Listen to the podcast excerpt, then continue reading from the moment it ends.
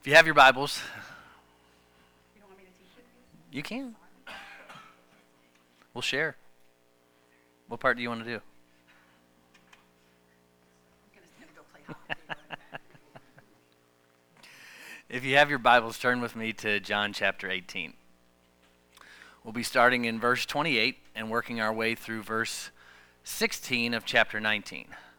Uh, but we'll, we'll do it a little bit differently than what we normally do. Normally we go verse by verse, um, but we're uh, uh, focusing on Jesus being examined uh, by the government. And so um, I'm going to pull out the uh, focus on, on some of the major verses and so we won't hit every single one kind of like we normally do.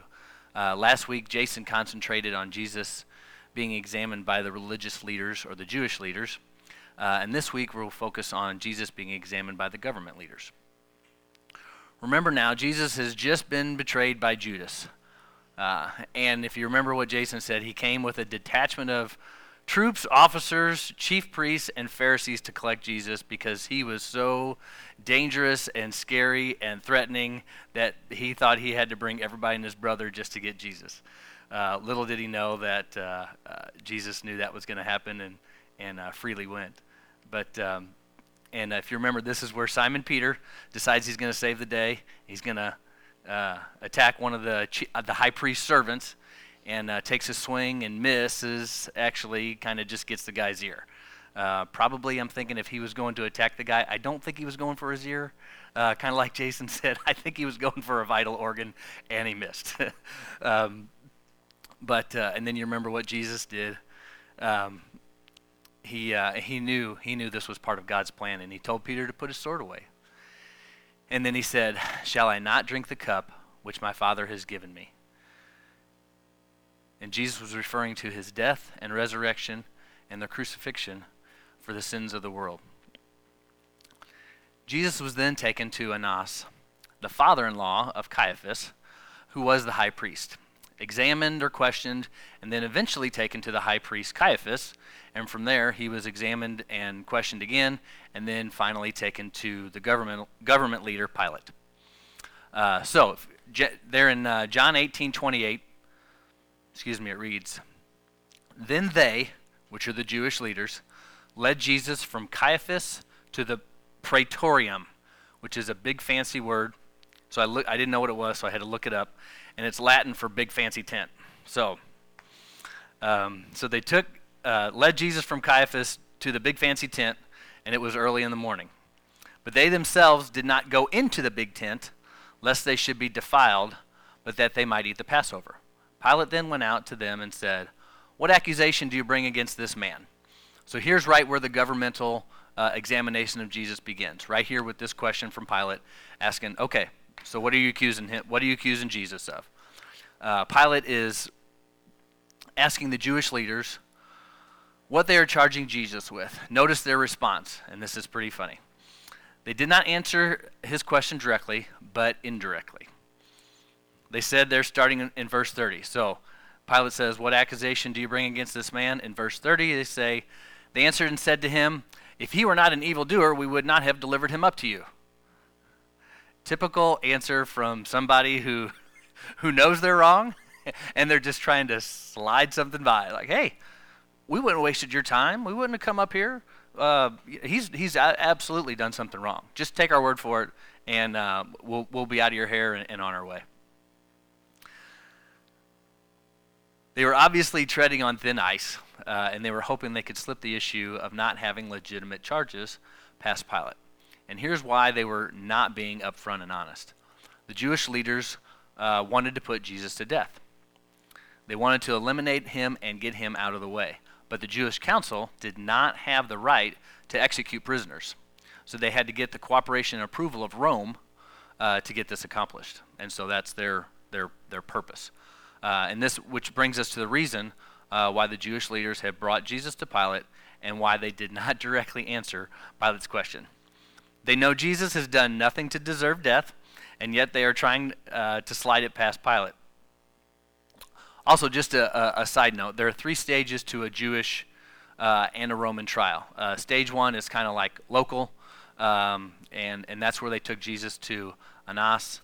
And stage two is when Jesus was uh, interrogated by Caiaphas, uh, the high priest, and then stage three is finally when they get to Pilate. So there's there's three stages there. So we've already done the first two. So now we're at we're at stage three, um, and um, the Jewish Jewish leaders are trying to trick Pilate, basically.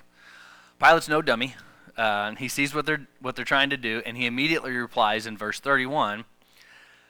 Okay, you take him, judge him according to your law. Right there. He knows they're not answering him directly. He knows, hey, something's up. They haven't said, here's exactly what he did, blah, blah, blah, blah, blah. They're like, hey, he, you know, he did something bad. Just trust us. So he immediately says, you take him and judge him according to your law. And basically, he was just saying that Jesus has done nothing and therefore is not guilty of any crime. But the Jewish leaders responded, It is not lawful for us to put anyone to death. We talked about this earlier. Um, I'm sorry. We talked about this earlier, uh, and this is their sole purpose for bringing Pilate, uh, so that the Roman ju- government uh, could put Jesus to death. Do a little uh, background uh, on Pilate here. Um, he was mainly concerned about himself. He was a man that was interested in making everybody happy. He wanted to please everybody. Uh, he had a nice, comfortable life, wanted to keep that, and so his interest was to, to make everybody happy. He was definitely not a rock the boat sort of person. Um, he was definitely middle of the road, uh, and this trial or examination of Jesus, um, um, we're going to see here, revolves around four key questions. All right, the first one uh, is the one that Pilate has already asked. What is the accusation? Instead of answering the question directly, like we talked about, the Jewish leaders beat around the bush, um, but then they managed to come up with three accusations. So here they are. They're saying uh, the first thing, hey, Jesus led the nation astray. All right, that's that's pretty pretty serious. He led led an entire nation astray. The second one, he opposed paying tribute to Caesar, and if somebody did, you know, back in that day, that would be that would be pretty bad. That would, uh, um, I don't know exactly, but I'm pretty sure you'd be probably put to death for that. um, and then third, he claimed to be the Jewish Messiah uh, and king. But Pilate was not very anxious uh, to get involved in Jewish affairs. He felt that uh, if Jesus was creating a problem for the Jews, uh, he should be tried under their own law.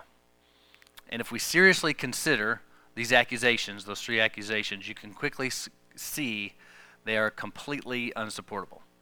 Uh, the first one Jesus did not lead the nation astray, um, as the Jewish leaders suggested. He did, however, publicly denounce the Pharisees and their hypocritical religious system. But he was not the first person to do it and not the only one. Lots of people did it all the time. So um, if you think about it in that way, how many people prior to that have been brought to Pilate for death? None um, you know, none that we're aware of. So that's really was kind of sketchy, and and so um, that one you can kind of just forget. Doesn't work. As far as opposing paying tribute to Caesar, Jesus taught just the opposite. And if we flip over into Matthew uh, chapter 22,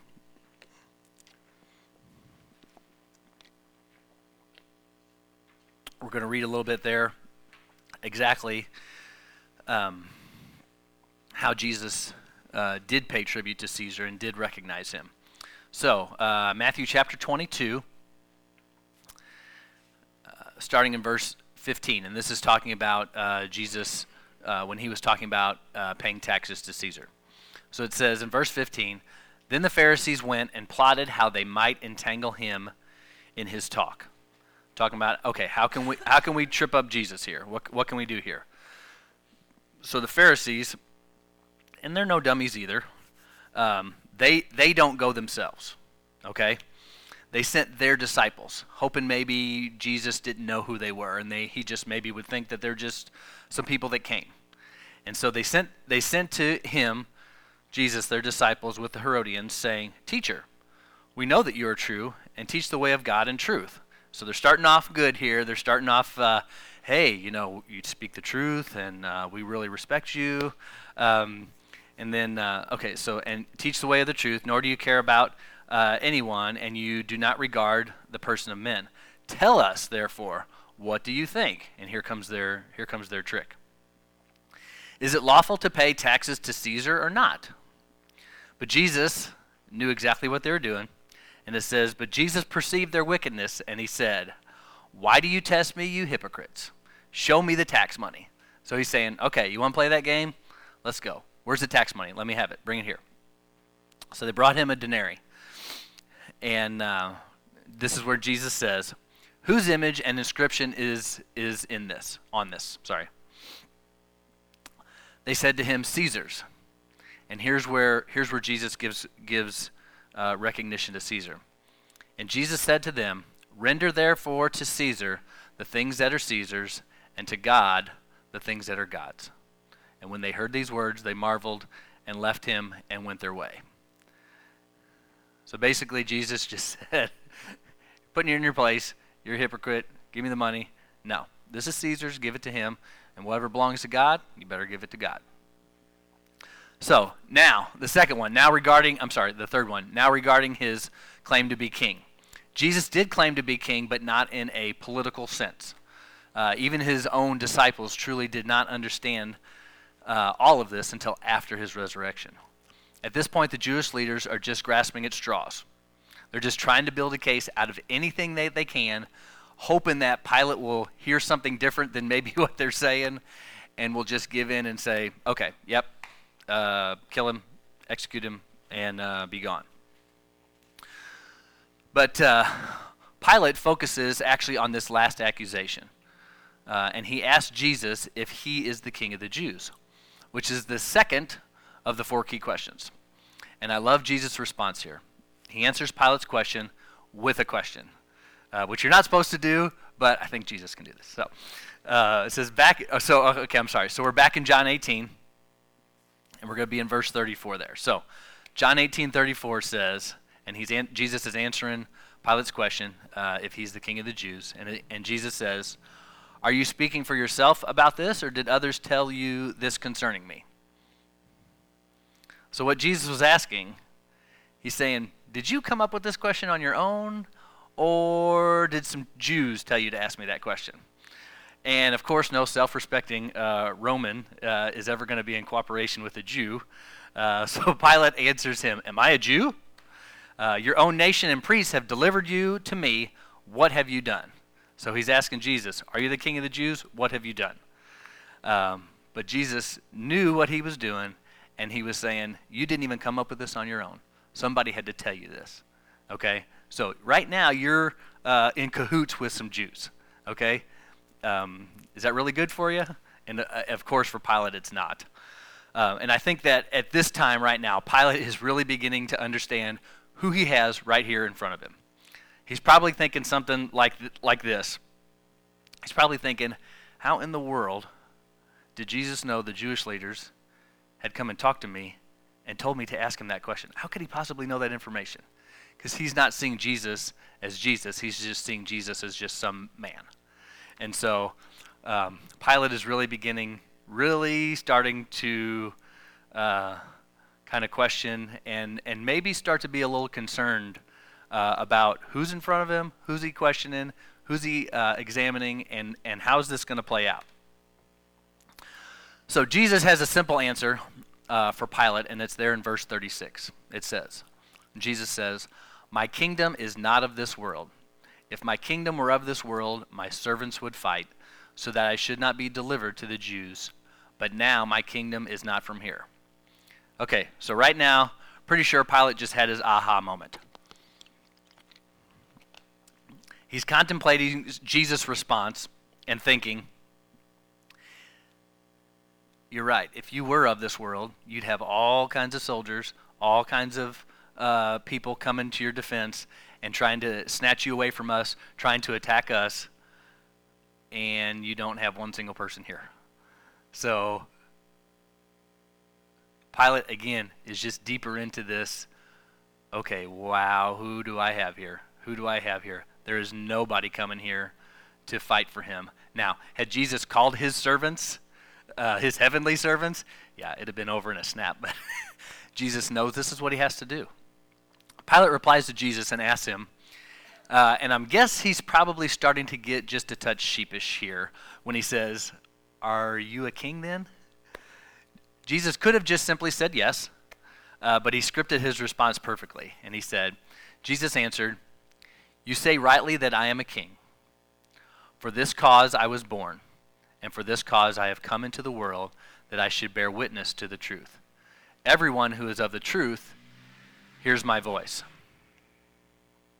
Okay, Pilate is is neck deep now. Okay, he's really starting. Um, he's he's past the starting of the questioning of who he's got, and he's really now starting to be more concerned with himself. Uh, so Jesus, uh, so so Pilate asked Jesus, "What is truth?" And no sooner do the words get out of his mouth, and before he gives Jesus a chance to respond, and I I think if this was a phrase back then, I can see Pilate saying, as soon as he said, What is truth? I can see Pilate saying, Oh, snap. But what does Pilate do instead?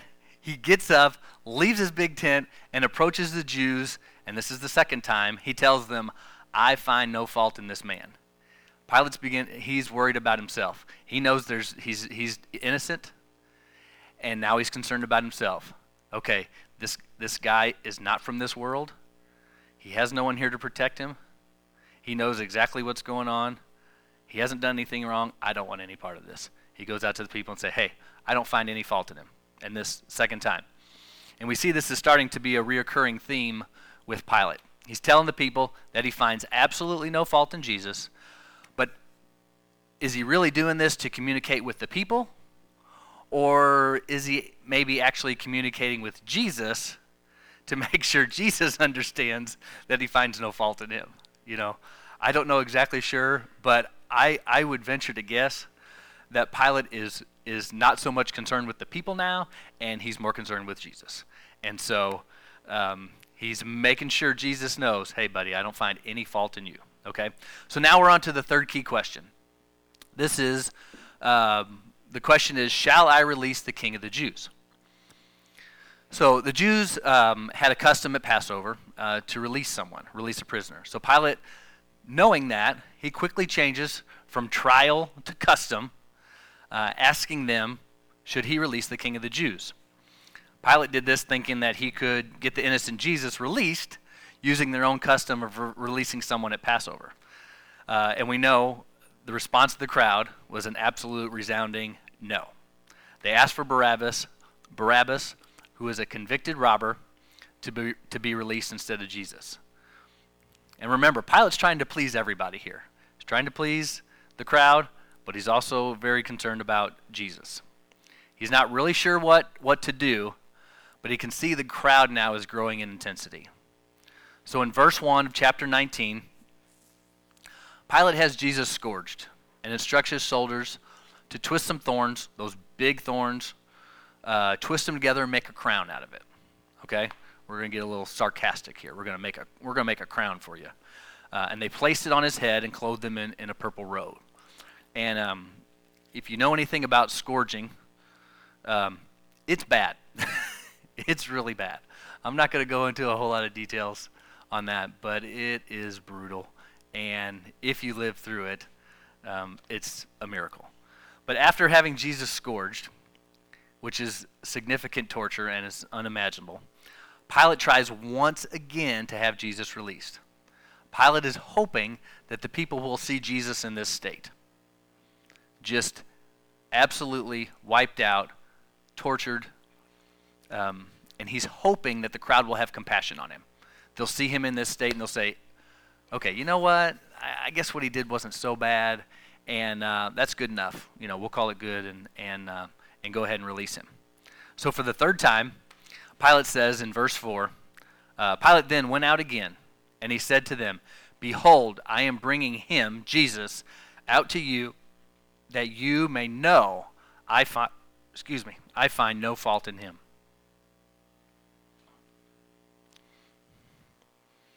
Pilate then announces to the people, Behold the man. And immediately the chief priests and the officers saw Jesus and said, We know what they said crucify him. Crucify him. Not once, they said it twice. They wanted to make their point known. They didn't care what kind of condition he was in. They didn't care. They had zero compassion for Jesus whatsoever. They were on their focus. They wanted him dead. They wanted him crucified. I think by this time, Pilate is ready for this to be over and done. Have it done, out of here, and go. And so now, for the fourth time, and the final time, he says to the crowd, This is Pilate. He says, Fine. You take him and crucify him. I find no fault in him. For the fourth time, he said that. And in verse 7, the Jews answer Pilate, saying, We have a good law. According to our law, he ought to die, because he made himself the Son of God. Okay, so now this brings us to our fourth uh, and final question. Pilate goes back into his big fancy tent and he asks Jesus, Hey, where are you from? But Jesus doesn't answer him, doesn't say a word. This examination had gone on for some time now, and I'm sure uh, Pilate is seriously wondering again, what kind of person do I have here? No other prisoner that has ever been brought before him has acted like this. Nobody. So I'm sure he is perplexed, mesmerized, and very confused at what's going on. Jesus was very calm, cool, and collected the entire time. And Pilate, uh, again, he is questioning himself, obviously questioning himself. He says to Jesus, Do you not understand? Don't you get it that I have the power to release you or have you crucified? Do you not understand that? Now, had this been me, I know that way back at question one, way back at question one, I'd have been begging, pleading, whatever I could do uh, to get out of that, and I guarantee I would not have made it through the scourging. No way. Uh, but Jesus puts Pilate in his place right here. And these are the last words that Jesus says to Pilate. And um, he answers Pilate, answers his question with this. This is verse 11. It says, Jesus answered, You have no power at all against me, unless it has been given to you from above. Therefore, he who delivered me to you has the greater sin. At this point in time, I can see Pilate's jaw hitting the floor. He is now obviously in full fear of Jesus. Obviously. He's tried everything he can do to get rid of him, to let the people know he's innocent. He even tried to do a little trickery, having him scourged and trying to convince him, hey, you know what? It's Passover. You have a custom to release people. Hey, here, take him. Still isn't happening.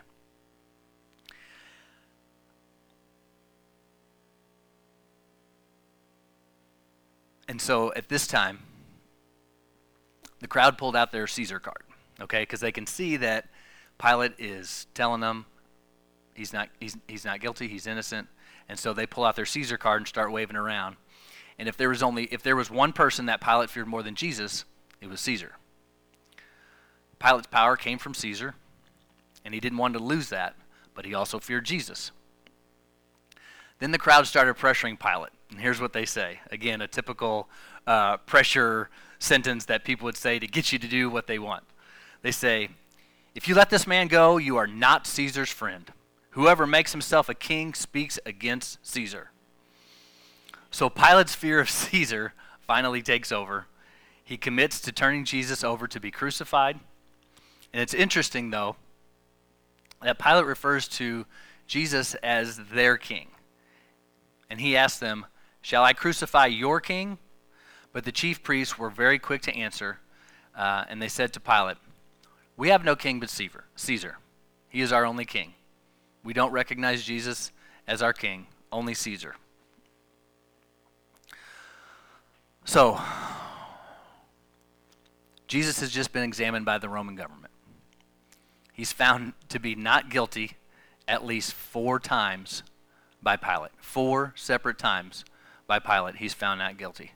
But then he's delivered away to be crucified which is exactly what God had planned.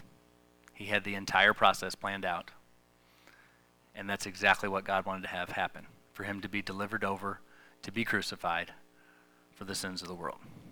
So, uh, next week, Mike is going to be teaching on Jesus being examined by pain and death. So we'll we'll uh, we'll stop here today, and then we'll take uh, our next step next week. So let's pray. Dear Heavenly Father, we just thank you, Lord, for your word. We thank you for this time we had to gather together and just ask, Father, that you would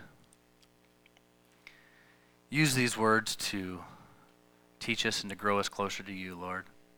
Help us to understand what you did and went through for us. That you were examined and found not guilty and still crucified. You had the opportunity to get out, but you chose to do that for us, and we're so thankful for that. We're so thankful for you. Lord, I just ask that you will uh, use this to mold and shape our hearts and our minds, Lord, so that we can grow closer to you. Ask all these things in Jesus' name. Amen.